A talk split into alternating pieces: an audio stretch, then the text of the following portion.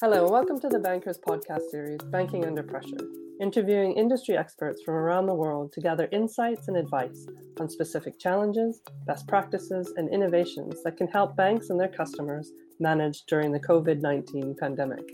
I'm Joy Macknight, Managing Editor of The Banker, and my guest this week is Paula da Silva, Head of Transaction Services at SEB. Paula, thanks for joining me. Thank you. My first question was really around how the COVID pandemic is uh, impacting businesses in the Nordic countries? So I think it's affecting us in, in uh, many different ways. The Nordic countries, as uh, you might have noticed, have had a different uh, way of uh, addressing the uh, crisis mm-hmm. or the pandemic, where our absolute strongest base is up here. Sweden has taken a, a different path. But for the customers, I think it has been much of the same. They mm. have had to send people home, primarily the large uh, industries, the um, uh, capital goods suppliers. Mm-hmm. Uh, people have stayed at home between two and three days a week, and with that, also the treasury functions uh, of the companies and financing functions of the companies have been uh, out of office uh, for a while. So, um, and of course, then the the export industry that Sweden is highly dependent on has been selectively closed down. Mm. also, uh, Norway, uh, being a uh, oil-centric country, had have had um, mm. severe impact, of course, on, on their industry. I think Sweden and Finland are fairly similar, capital goods and pulp and paper and and um, um, commodities. Mm-hmm. and Denmark, being a trading nation, um, has been closed down basically for um, yeah, the, the, same period as, as all others. So I think in general business it has affected uh, quite significantly. On the other hand, we have seen quite a lot of uh, government support and a lot of different measures that have taken care of some of the impact mm-hmm. uh, in a really good way. Um, so um, I think we are still to see the, the long term effect of this, uh, but of course, quite a lot of uh, of the weaker part of the workforce have also been, um, you know, uh, on leave and are now potentially on on unemployment. Mm-hmm. Uh, so again, the government is, is stepping in with uh, several packages, but it has been um, it has been severe, obviously. When you're talking to your corporate customers, you know what are they asking about at this time? So what has happened lately is that we have seen customers where there is the more uncertainty you have about your banking relationship, if you want, the more you would like to have your uh, already agreed upon uh, credit lines mm. dispersed, and then you actually don't uh, have anything to do with your funds. You deposit them on a uh, deposit account.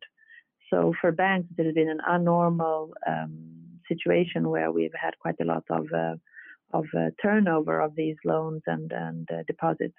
that is all stabilizing a little bit. We saw that a lot the first two months of the pandemic, but uh, now it has uh, evened out a bit. Short term, of course, Q1, uh, you could see record results basically from all banks, just in general. But uh, I think that is uh, evening out now as the activity continues to uh, to slow down. We have two parts of the business in in transaction services. it's of course cash management and all all that around cash management and also the uh, trade finance and risk mitigation business. Mm. And there we've seen quite different where the there are longer um, cycles for the trade business. So we have been working with already set orders, while now the order books are um, turning over. I think we will see a different business in in, uh, in general. Um, so they are asking for uh, comfort and uh, and uh, really close relationships as they are their business is uh, is transforming basically. Do you see a move back towards letters of credit versus open account trading? Yes, I uh, just spoke to our Asian uh, colleagues today, and primarily now that that is starting up again after the the lockdown. Uh, we uh, we have seen customers that have never used the term before that mm. they are using it now. Yes. Okay. We also saw quite a lot of guarantees in the um, initial phase of the pandemic as well, where I guess that would be instead of cash, and also with counterparts that you don't know enough to mm-hmm. deal with. My next question is really around sort of. There's been a lot of discussion around the move away from cash. You know, how do you mm-hmm. think the pandemic will increase this move? So we basically don't uh, have that mm. uh, already uh, since before. the pandemic. And, uh, you know, in, Sweden, less than 1% turnover is, is uh, cash uh, in bills. Mm-hmm. And, and, right now, we even see everyone going into blipping. You don't want to touch the machine even. Mm. so um, we have increased the amount of, uh, of purchases that you can do. Um, so up to a higher amount than it was before, so that you can blip away your normal day-to-day uh, business without touching anything. So um, that has been uh, kind of the, the next move, and, and of course people will uh, use uh, the Swish interface, which is you you only touch your phone when you when you pay peer to peer, but also to to vendors. So more and more we see the QR codes, the blips, and then you only use your phone more than than before. So if it was already cash free, now it's even hands free. That's very interesting. Another initiative that you're a part of is the P27 Nordic Payments Initiative, which is developing a mm-hmm. payment infrastructure for both domestic and cross-border payments. You know, what mm-hmm. impact mm-hmm. will the coronavirus um, lockdown pandemic have on the this initiative? We have not yet uh, communicated any any anything particular around this. We're continuing with the full steam ahead and, and trying to to do as much as possible uh, in this initiative. We have seen, though, um, and you might have noticed, Swift has postponed their MT to MX.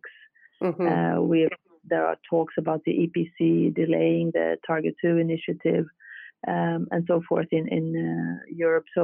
I wouldn't be surprised if all the both vendors and, and um, uh, collaborators around this would uh, pot- potentially postpone some of the deliveries here. But uh, for now, we haven't really, you know, seen uh, seen anything uh, different.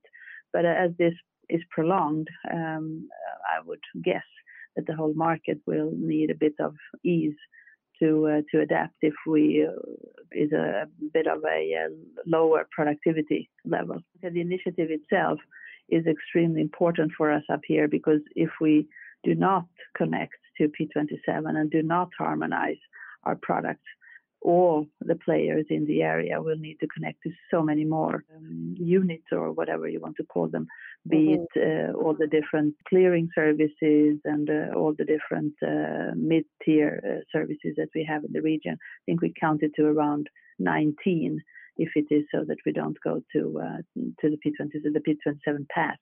So the rationale of amalgamating all the uh, the services that we have in the region all the currencies as well as the uh, the infrastructural connections uh, makes all the sense in the world. Also now, of course, but it's more the pace, I guess. I wouldn't be surprised, so to speak, if if that would happen, as we've seen other vendors and uh, large players in the world postponing.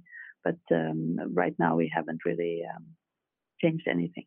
Mm-hmm. Because it's supposed to launch in 2021. How will you try and keep up the momentum, do you think? All the development and the ordering of this uh, is in line still with mm-hmm. what we uh, aim for. We have a license that we have asked for from the uh, central bank that's going full steam ahead. Also, full steam ahead, um, you know, continue to have our players uh, around us uh, full um, committed, uh, all the owners and everything. So uh, we don't really see any change in the initiative it, itself. If you just look outside, the, the postponements that have been done, they are mm. between half a year and a year. So it's not anything significant. And um, the rationale, as I said, is, is more there than ever. Well, thank you so much for your insights, Paula. And thanks to our audience for listening. Keep up to date by subscribing to our weekly podcasts on iTunes, Spotify, and Acast, and follow our discussions at thebanker.com slash podcast.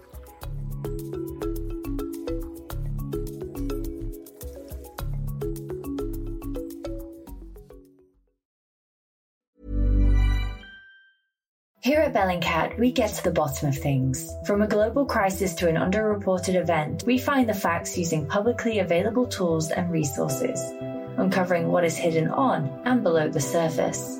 We connect the dots using social media posts, satellite images, and public records, and empower others to do the same by sharing how we do it. The ability to do so is only made possible by our readers, supporters, and community members. Care to join us? Learn how at bellingcat.com.